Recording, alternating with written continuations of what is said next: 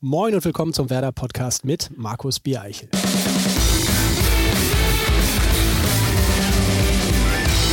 Moin und herzlich willkommen zu unserer 105. Ausgabe des Werder Podcast, präsentiert von unserem Partner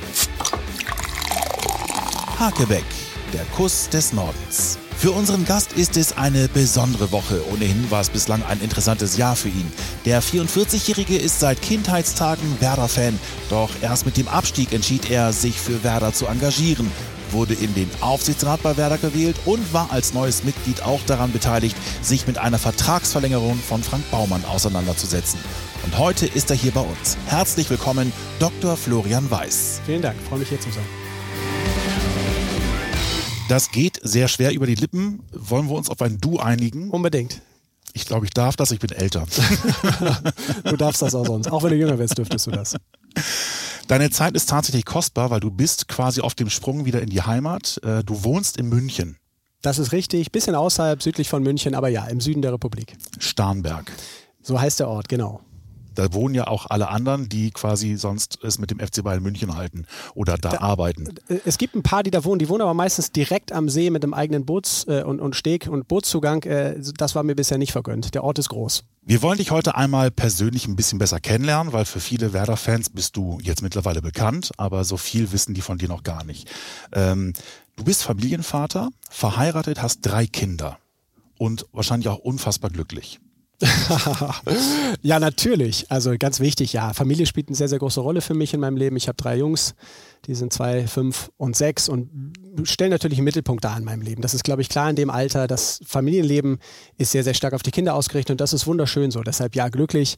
Äh, spannende Frage. Ich weiß nicht, ob es wirklich glückliche Menschen gibt. Ich glaube, es gibt immer glückliche Momente und wir versuchen alle diese glücklichen Momente möglichst oft zu erleben. Aber als Dauerzustand Glück, da habe ich wenig Menschen getroffen, denen das vergönnt war. Ich weiß, wie es dir geht, aber ich bin immer glücklich. Nein, ich bin auch nicht mehr glücklich. Tatsächlich nicht. Seit wann bist du denn Werder-Fan? Ich bin tatsächlich quasi seit Geburt Werder-Fan. Ich habe Fotos von mir als Baby noch mit äh, Werder Bremen T-Shirt irgendwie quasi als Stramplerersatz und kann mich an keine Zeit im Leben erinnern, wo ich nicht Werder-Fan war. Ich bin in Bremen geboren. Äh, meine Familie kommt von hier, meine Großeltern, äh, meine Patentanten und Patenonkel. Also mein Leben hat sehr, sehr viel mit Bremen zu tun und, und der Verein hat mich tatsächlich mein Leben lang begleitet. Sind deine Kinder Werder-Fans? Ja, das ist eine ganz, ganz wichtige Frage. Und ich habe ähm, vielleicht einen Fehler gemacht. Ich habe zu früh angefangen, ihnen Werder-Trikots anzuziehen in die Kita und den Kindergarten. Und das war nicht einfach für die, weil die natürlich dann schnell gefragt werden, wieso hast du was Grünes an, hier trägt man Rot. Und wenn ein Kind drei Jahre alt ist, dann glaubt es nicht uneingeschränkt nur, dass das, was der Papa erzählt, richtig ist, sondern hört hin und wieder mal auf die Freundinnen und Freunde. Insofern, das war ein harter Weg. Ich glaube, äh, ich kann heute mit gutem Gewissen sagen, dass sie Werder mögen, vielleicht sogar lieben kann ich ausschließen, dass sie hin und wieder auch mal sich freuen, wenn ein Verein aus dem Süden der Republik gewinnt. Nicht komplett, aber meine Liebe für die Kinder ist unendlich groß und ich werde sogar das akzeptieren. Ja, wir haben ja festgestellt durch Nick Hornby, ne, also man sucht sich auch niemals selber den Verein aus, der Verein sucht dich quasi aus. Und, Absolut. Ähm, in dem Fall wäre es dann auch Lokalpatriotismus tatsächlich. Ne? Also ja, wenn das zu schlimm wird, ziehen wir weg.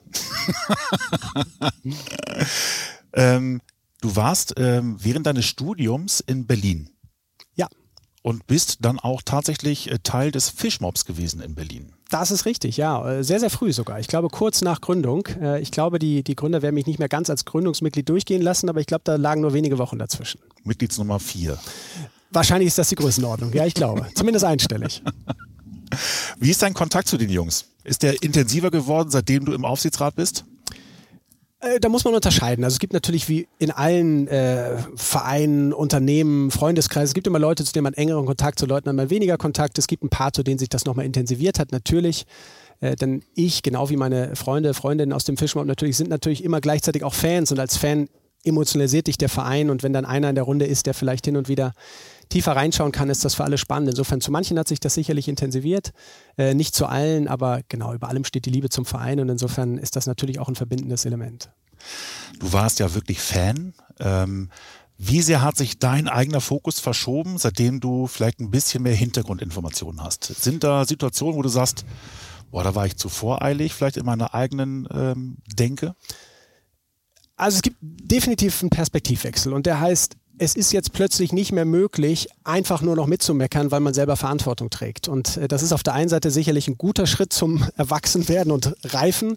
Auf der anderen Seite manchmal auch lästig, weil es ja auch schön ist, Dinge unreflektiert scheiße finden zu können.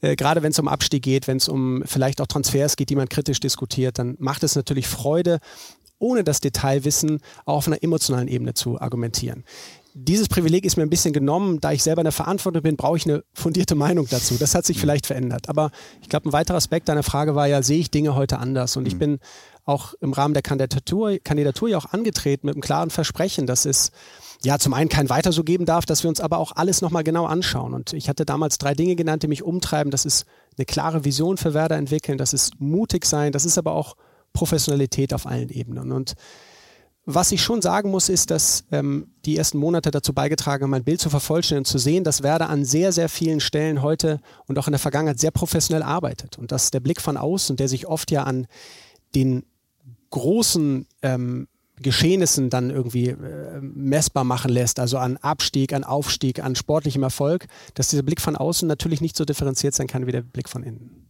Du hast deinen Doktor in Organisationspsychologie gemacht. Das ist ein Begriff, der mir so noch A nicht untergekommen ist und ich wusste auch nicht, dass man darin seinen Doktor machen kann. Ja. Kannst du beschreiben, ähm, das, was man da macht? Ja, natürlich. Das ist ein Teilgebiet im Grunde der Wirtschaftswissenschaften und äh, ich habe mich mit der Frage auseinandergesetzt, was Teams erfolgreich macht, vor allen Dingen aber vor dem Hintergrund der Persönlichkeitsmerkmale.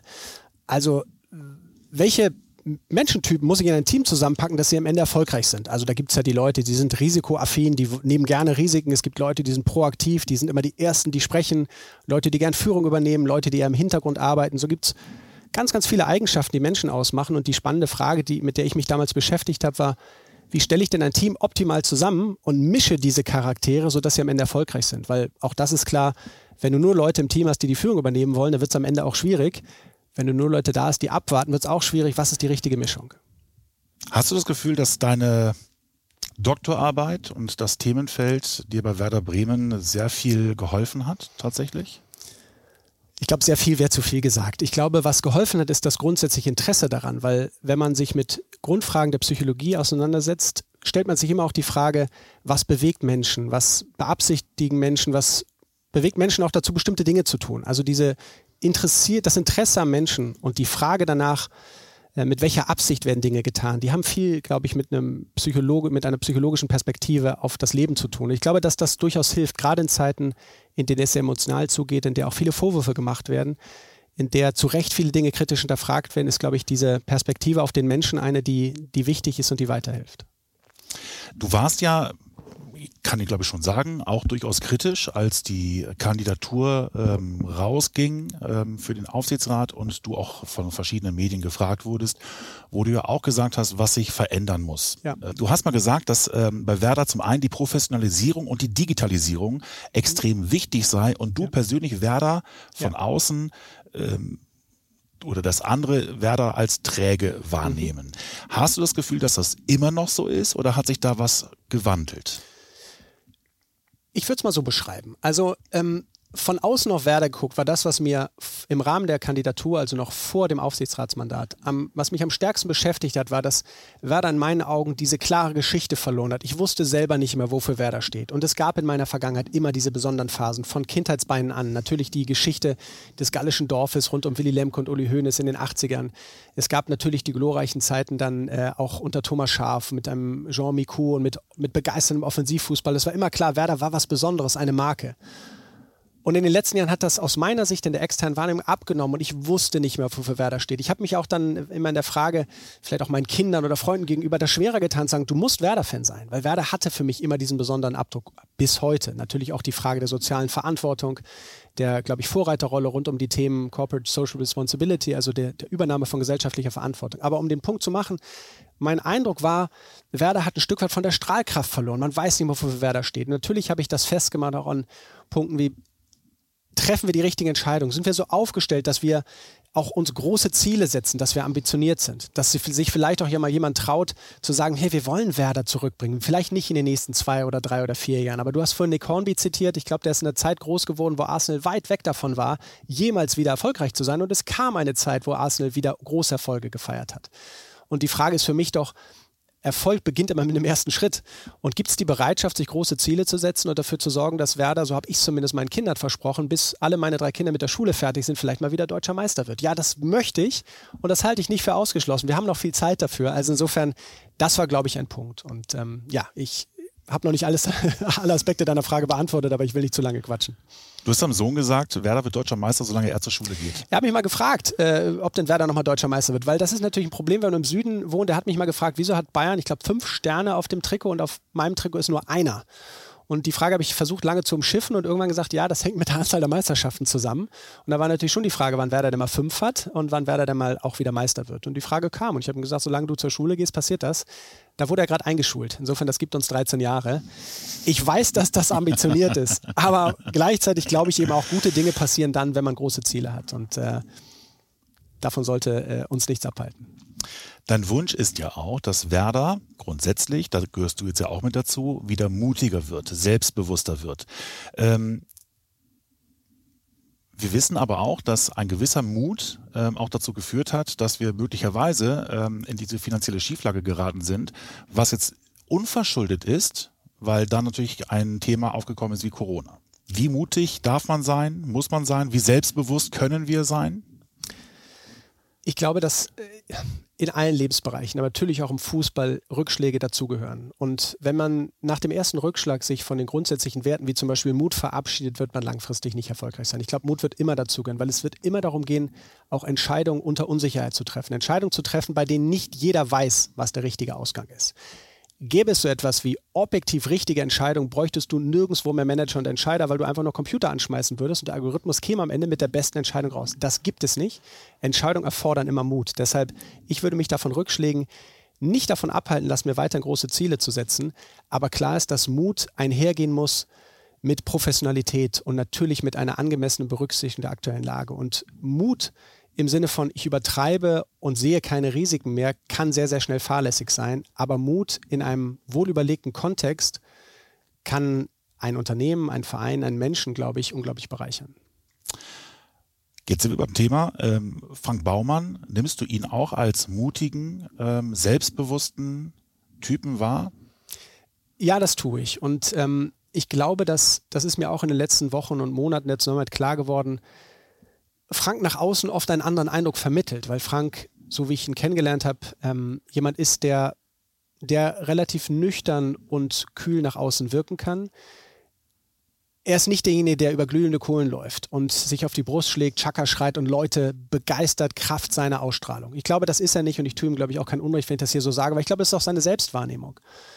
Die Frage ist, kann man daraus ableiten, dass eine Person nicht mutig ist? Was kann man überhaupt daraus ableiten? Und ich habe über die letzten Monate einen Frank Baumann kennengelernt, der sehr analytisch vorgeht, der sehr strukturiert vorgeht, der wohl überlegt auch handelt, aber der natürlich auch in Krisensituationen sehr mutig war. Ich gucke mir an, wie schnell wir reagiert haben, auch, was heißt wir, insbesondere Frank natürlich auf den Impfpassskandal von Markus Anfang, der sehr schnell Entscheidungen getroffen hat, der auch durch lange Vorbereitung und, und ein sehr intensives Scouting auf dem Trainermarkt sehr schnell einen Ersatzkandidaten präsentieren konnte. Ich glaube, auch das sind Zeichen von Mut zu schnellen Entscheidungen. Und auch das ganz ehrlich, dass Frank sich diesem Auswahlprozess nochmal stellt, dass er in diese Vertragsverlängerung überhaupt einwilligt, auch das ist ein Zeichen von Mut, denn wir alle wissen, dass wir in der Öffentlichkeit nicht nur Applaus ernten für diese Entscheidung. Auch für mich, für den Aufsichtsrat, ganz ehrlich, wäre es einfacher gewesen, eine neue Person zu suchen, weil wir uns alle von diesem Vorwurf befreien würden, es gibt ein Weiter so und bei Werder ändert sich nichts. Die Frage ist, ist man mutig zu seinen Grundwerten, Überzeugung zu stehen und das Ergebnis einer langfristigen Analyse personenunabhängig zu betrachten, zum Ergebnis zu kommen, Frank ist der Richtige, auch das ist ein Zeichen von Mut und insbesondere auf Franks Seite, wir alle wissen, er hat in den letzten Jahren auch keine einfachen Zeiten erlebt, auch persönliche Anfeindungen teilweise ertragen müssen und dann zu sagen, ich mache das nochmal, auch das ist für mich Mut, denn auch Frank kann scheitern, wir alle können scheitern. Ihr könnt ja rein theoretisch auch scheitern. Woran habt ihr denn festgemacht, dass Frank der Richtige ist? Ja, also wir können auch scheitern, das ist definitiv so. Es gibt keine, Erfolgswahrscheinlich äh, keine Erfolgsgarantien, weder im Sport noch in anderen Lebensbereichen. Die Frage für mich ist immer, wie erhöhen wir die Wahrscheinlichkeit für Erfolg? Und welche Systeme und Prozesse bauen wir, mit denen wir Werder langfristig auch personenunabhängig zu einer Organisation wandeln oder in eine Organisation, ähm, in eine Organisationsform bringen, die für uns die Erfolgswahrscheinlichkeit erhöht. Und ähm, deshalb Frank hat uns damit überzeugt, dass er in all den Bereichen, die wir als wesentlich erachten, um die Position des Geschäftsführers Fußball auszuüben, einen klaren Plan verfolgt. Ein Plan, den wir teilweise auch gemeinsam erarbeitet haben. Wir haben uns auch klar auf Ziele äh, verständigt. Wir haben auch Erfolge und Schritte dahin auch messbar gemacht. Das gibt uns ein gutes Gefühl, weil ich glaube, am Ende des Tages kann man aus dem Bauch heraus an etwas glauben. Noch stärker ist, wenn man diesen Glauben übersetzt in einen konkreten Plan und äh, in einen Meilenstein und in messbare Fortschritte. Und ich glaube, das haben wir gemeinsam getan und das stimmt uns zuversichtlich, dass wir erfolgreich sein werden. Du hast ja vorhin noch mal gesagt, äh, als wir kurz gesprochen haben, dass es auch wichtig sei, dass man zum einen die volle Überzeugung hat, dass das, was man tut, richtig ist, das Scheitern aber auch dazu gehört. Also es gibt keine Garantien. Ja.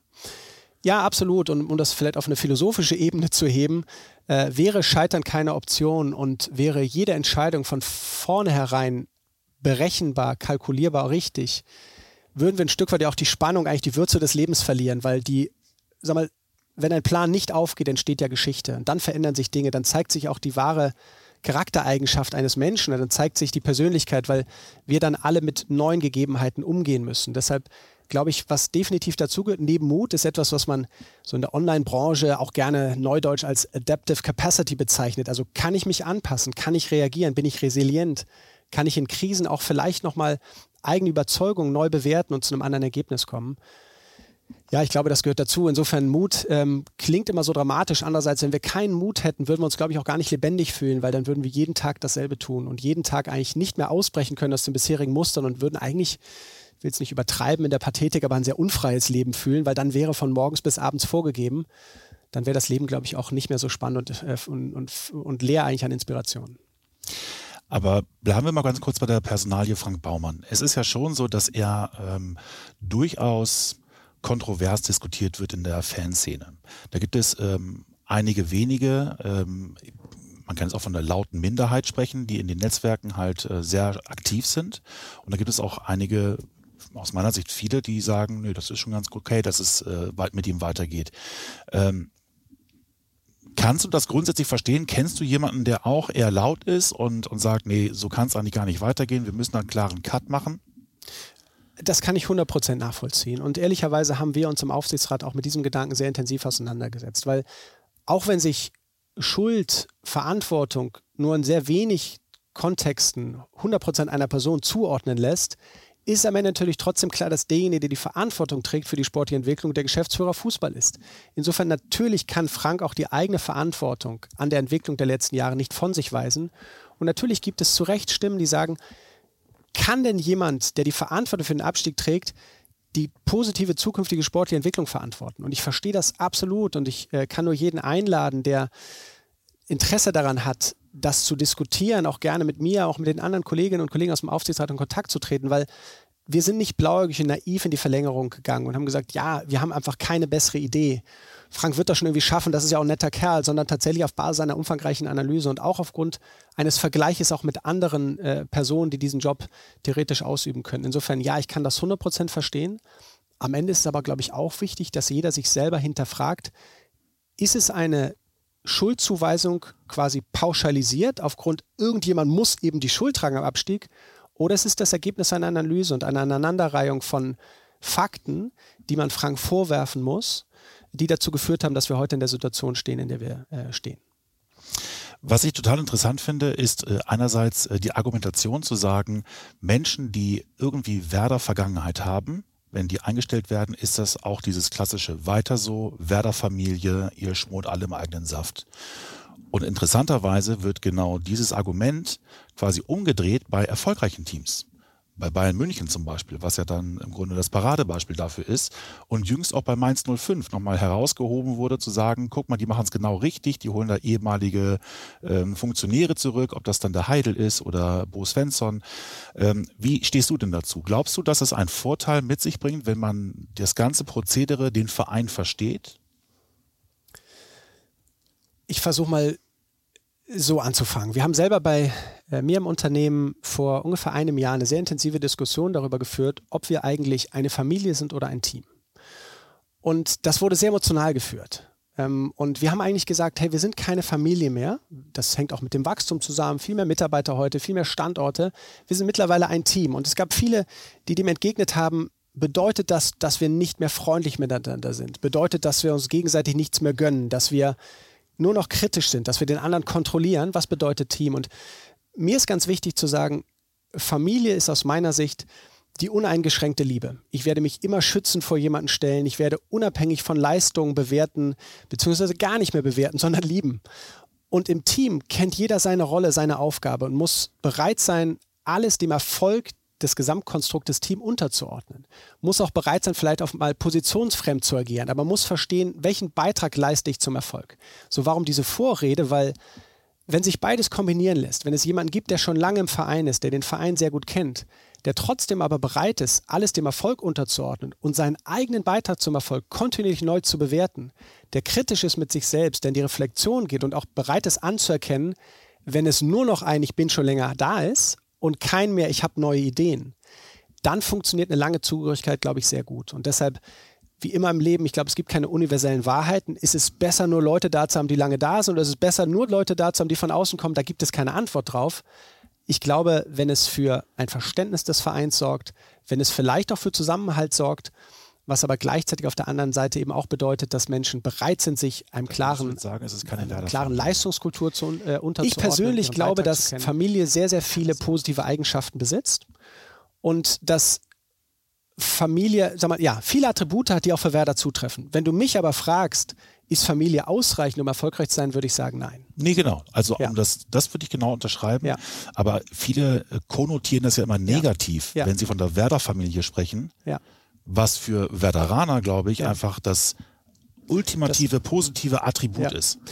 Genau, also ähm, ich kann diese negative Konnotation der Werder-Familie so nicht feststellen. In dem Alltag, den ich habe, durch die Berührungspunkte, die ich in meiner Arbeit habe, habe ich noch keinen einzigen Moment gehabt, den ich dachte, hier passiert etwas, was den Interessen des Vereins eigentlich entgegenläufig ist, nur weil sich Menschen kennen und schon lange dabei sind.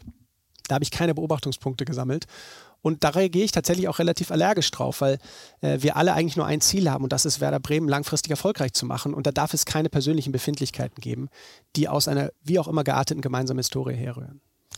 Jetzt ist natürlich ähm, grundsätzlich wird gerade sehr viel ähm, europaweit darüber diskutiert und auch philosophiert, ähm, ob Investoren möglicherweise die Zukunft sind, Zukunft sein müssen, damit man erfolgreich sein kann. Ich glaube, Newcastle United ist das jüngste äh, und populärste Beispiel dafür, die mit unfassbaren finanziellen Mitteln versuchen wollen, diesen Traditionsclub wieder in die europäische Spitze zu führen, so wie es mit Manchester United, äh, Quatsch, mit Manchester City äh, funktioniert hat oder auch mit Chelsea. Ähm, du bist diesem Einstieg von Investoren stehst du überhaupt nicht so negativ gegenüber wie viele Traditionalisten das muss man sehr differenziert betrachten. Mhm. Also zunächst einmal ähm, ist es unglaublich wichtig, die Identität von Werder zu kennen, zu spüren und vielleicht auch für die Zukunft nochmal neu herauszuarbeiten. Wofür stehen wir denn? Und ich glaube, warum viele Menschen den Einstieg von Investoren kritisch betrachten, ist, weil sie gesehen haben an Beispielen zum Beispiel aus der Premier League, dass Investoren die DNA, die Identität eines Vereins verändern. Und dass der Verein plötzlich nur noch eine quasi leere Hülle ist, eine Marke, die vermarktet wird, die aber gar nichts mehr zu dem zu tun hat, warum man eigentlich Fan wird. Weil das ist, glaube ich, auch ganz wichtig. Werder ist, glaube ich, ein gutes Beispiel dafür. Man wird ja nicht nur Werder-Fan, weil der Verein deutsche Meisterschaften und Pokalsieg errungen hat oder einen Europapokalsieg, sondern weil man sich mit dem, wofür Werder steht, ob das diffus ist oder konkret, damit kann man sich identifizieren. Deshalb, ich glaube, die Sorge vor einem Investor hat viel mit der Frage zu tun, verlieren wir dadurch unsere Identität. Wäre das eine zwingende Folge eines Investors, wäre ich ganz klar dagegen, weil Werder muss ein besonderer Verein bleiben kann es eine Konstellation geben, in der ein Investor kommt und Werder Werder bleibt, der aber mehr Geld zur Verfügung steht, um Werder wieder zu altem Erfolg zurückzuführen, dann glaube ich, kann das funktionieren. Und warum? Nicht nur, weil Werder dann sportlich erfolgreich ist, sondern weil wir immer auch über die Strahlkraft von Werder sprechen, über das gesellschaftliche Engagement, die gesellschaftliche Verantwortung. Und eins ist für mich auch klar, wenn ein Verein wie Werder langfristig sportlich Erfolg hat, hat er auch eine größere nationale, internationale Reichweite, auch für ganz andere Botschaften. Wenn wir zeigen, Werder ist ein besonderer Verein, der der soziale Verantwortung übernimmt, der auch ein Auge für die Schwächen, äh, für die, für die Schwachen hat, der auf Inklusion setzt, auf, der gegen Diskriminierung eintritt, gegen jede Form von Rassismus eintritt. Und gleichzeitig ist der Verein wahnsinnig erfolgreich. Wäre das doch eine tolle Botschaft nach draußen in die Welt zu sagen, die Guten sind erfolgreich. Das fände ich toll. Insofern, es kann diese Investoren aus meiner Sicht geben, die die Werder-Geschichte weiterschreiben und trotzdem finanzielle Mittel zur Verfügung stellen. Ich würde mit dir gerne die nächste Rubrik angehen, die nennt sich Schnellfragerunde. Bevor wir das machen, machen wir eine kurze Werbepause, ein Spot, dann sind wir wieder da. Zielperson erfasst. Sie biegt ab. Okay, bleib dran. Oh nein, sie steigt in die Bahn. Ich werde sie verlieren. Was? Warum? Kein Fahrschein. Keine Zeit für ein Ticket? Kein Problem. Einchecken, einsteigen, fertig. Mit dem Handyticket von Fertig kriegst du immer den besten Preis. Neu im VBN. Okay, ich bin drin. Fertig. Alle Infos unter vbn.de. Ja, da sind wir auch schon wieder zurück. Wir machen die Schnellfragerunde mit Dr. Florian Weiß. Ohne dieses technische Gerät könnte ich heutzutage nicht überleben. Oh, Entschuldigung, ich muss ihn vollenden, ne? Welches Gerät ist das? Hm. Das Handy. Hast du eine Bildschirmzeitanalyse mal gemacht? Habe ich gemacht, ja, und äh, die ist nicht so hoch. Ich nutze das tatsächlich sehr speziell und sehr spezifisch, aber es gibt so wahnsinnig viele praktische Momente, in denen das Handy mein Leben besser macht. Ich bin kein großer Social-Media-Typ, der dann lange Zeit einfach äh, auf sein Handy starrt, aber es hat mir oft im Leben schon äh, äh, sehr, sehr gute Dienste erwiesen. Diese Sportart verfolge ich außer Fußball. Handball. Echt? Jetzt muss ich kurz überlegen. Bremen Nord, äh, Gramke war ja auch äh, ein großartiger Handballverein in Bremen. Ja, jetzt muss ich dazu sagen, äh, ich habe nicht meine ganze Jugend in Bremen verbracht. Ich bin hier geboren, aber meine Eltern sind weggezogen, als ich noch relativ klein war. Insofern habe ich die Bremer Handballszene so weder aktiv noch passiv mitbekommen. Ich habe selber in der Jugend Handball gespielt. Ich finde es einfach einen wahnsinnig attraktiven Sport mit äh, unglaublich viel ja, Aktion auf dem Platz, mit viel Energie auf dem Platz und der, glaube ich, in der öffentlichen Wahrnehmung oft unter äh, nicht ausreichend gewertschätzt wird. Du bist aber auch echt groß, ne? Also das stimmt, ja. Ich bin, bin, groß, über zwei Meter. Insofern hätte man meinen sollen, ich sei ein überragender Handballer. Bin ich nie gewesen. Da hat mir das Talent wahrscheinlich gefehlt. Es hat einfach Spaß gemacht und ich habe immer noch viele Freunde aus der Zeit, aus der damaligen Handballzeit. Aber wenn ich jetzt behaupten würde, ich hätte damals eine große Karriere irgendwie dann äh, aufgegeben, das ist nicht der Fall. Mein schönster Moment als Werder-Fan muss 2004 gewesen sein. Ich bin tatsächlich damals äh, bei der, beim Double-Gewinn oder nach dem Gewinn der Meisterschaft äh, habe ich mir ins Auto gesetzt. Ich habe damals ein Praktikum, glaube ich, irgendwo in Hamburg gemacht oder war gerade fertig mit dem Studium. War in Hamburg auf jeden Fall unterwegs und bin dann mit dem Auto nach Bremen gefahren an den Flughafen und habe den Flieger da einfliegen sehen und äh, war danach dann natürlich noch gefühlt 48 Stunden auf den Beinen äh, und äh, habe unglaublich selten so ein großes Maß an Euphorie gespürt, so viel Zusammenhalt, die ganze Stadt, eigentlich alle haben sich in den Arm gelegen. Das war ja zum Glück noch vor Corona, da ging das noch die ganze Nacht durchgefeiert eigentlich und das war wahnsinnig viel äh, Emotionalität. Mein schlimmster Moment als Werder-Fan. Auch da muss der Abstieg gewesen sein. Äh, wobei es gibt einen Moment, ich weiß noch, äh, in der Saison 85, 86, glaube ich, als kurz auf den Finalen den Elfmeter verstoßen am vorletzten Spieltag, da lag ich mit meinem Bruder im Bett, wir haben Radio gehört und das war auch sehr, sehr schmerzhaft. Da kann ich mich dran erinnern. Mein Lieblingsspieler aller Zeiten ist, glaube ich, Jean Miku. Beschreib ihn mal aus deiner Sicht.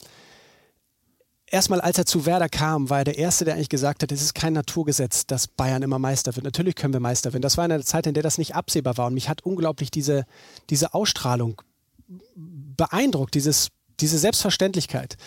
Äh, ich fand, auf dem Platz hat er eine unglaubliche Souveränität und eine gewisse Lässigkeit ausgestrahlt. Also du hast ihn in meiner Erinnerung nie als hektisch erlebt, sondern immer auch in schwierigen Momenten als Herr der Lage, als jemand, der die Übersicht bewahrt, der damit ja Souveränität und Selbstverständlichkeit ausstrahlt. Äh, eine gewisse Lockerheit vielleicht auch und, und ein Stück weit dieses über den Dingen stehen und natürlich immer diese genialen Momente, die ja ihn, glaube ich, unvergleichbar gemacht haben im Sinne von Kreativität und, und, und Innovation. Mein Lieblingstrainer? Ho, ähm, ist gemein, ne? Ja. Ole Werner. Nein, das, das, ist schwierig. Ich habe irgendwie gelernt, dass es wichtig ist, im Moment zu leben und nicht die Vergangenheit zu verklären. Und ich glaube, Ole Werner hat sich wunderbar hier eingeführt. Aber natürlich kann man Otto Rehagel nennen, man kann Thomas Schaf nennen. Ich habe viele Trainer gehabt, so was heißt ich gehabt, erlebt, die ich in der Zeit, in der sie da waren, 100 Prozent unterstützt habe und gesagt habe, wir haben den richtigen Mann gefunden, die aber vielleicht manchmal auch nicht erfolgreich waren. Es gab auch eine Zeit, auch das ganz klar, wo ich das Gefühl hatte, dass es ein Glücksfall ist für uns, dass wir jemanden wie Florian Kohfeldt getroffen haben, auch wenn die Geschichte nicht gut ausgeht. Insofern ist die Frage schwer zu beantworten. Aber du würdest ja im Jetzt leben, deswegen. Jetzt würde ich sagen, es ist Ole Werner. Okay. Werder bedeutet für mich eine Heimat, die mehr ist als Fußball. Und zum Abschluss, diesen Traum möchte ich mir in meinem Leben noch einmal erfüllen. Dass Werder nochmal Meister wird. Das bist du doch deinem Sohn schuldig, wenn du schon mit solchen äh, Aussagen um die Ecke kommst. Absolut. Das, 13 Jahre haben wir Zeit. Okay. Richtig. Vielen Dank. Vielen Dank, Markus. Das war unsere 105. Ausgabe. Ich hoffe, es war wie immer unterhaltsam und ihr hattet Spaß beim Zuhören. Solltet ihr Anregungen oder Fragen haben, schickt uns gerne eine Text- oder Sprachnachricht per WhatsApp an die Nummer 0174 668 3808. Die Nummer findet ihr wie immer auch unten in den Show Notes. Zu hören gibt es uns auf Soundcloud, Spotify, dem Apple Podcast und Deezer. Ich hoffe, ihr schaltet beim nächsten Mal wieder ein. Bis dahin, macht's gut. Tschüss.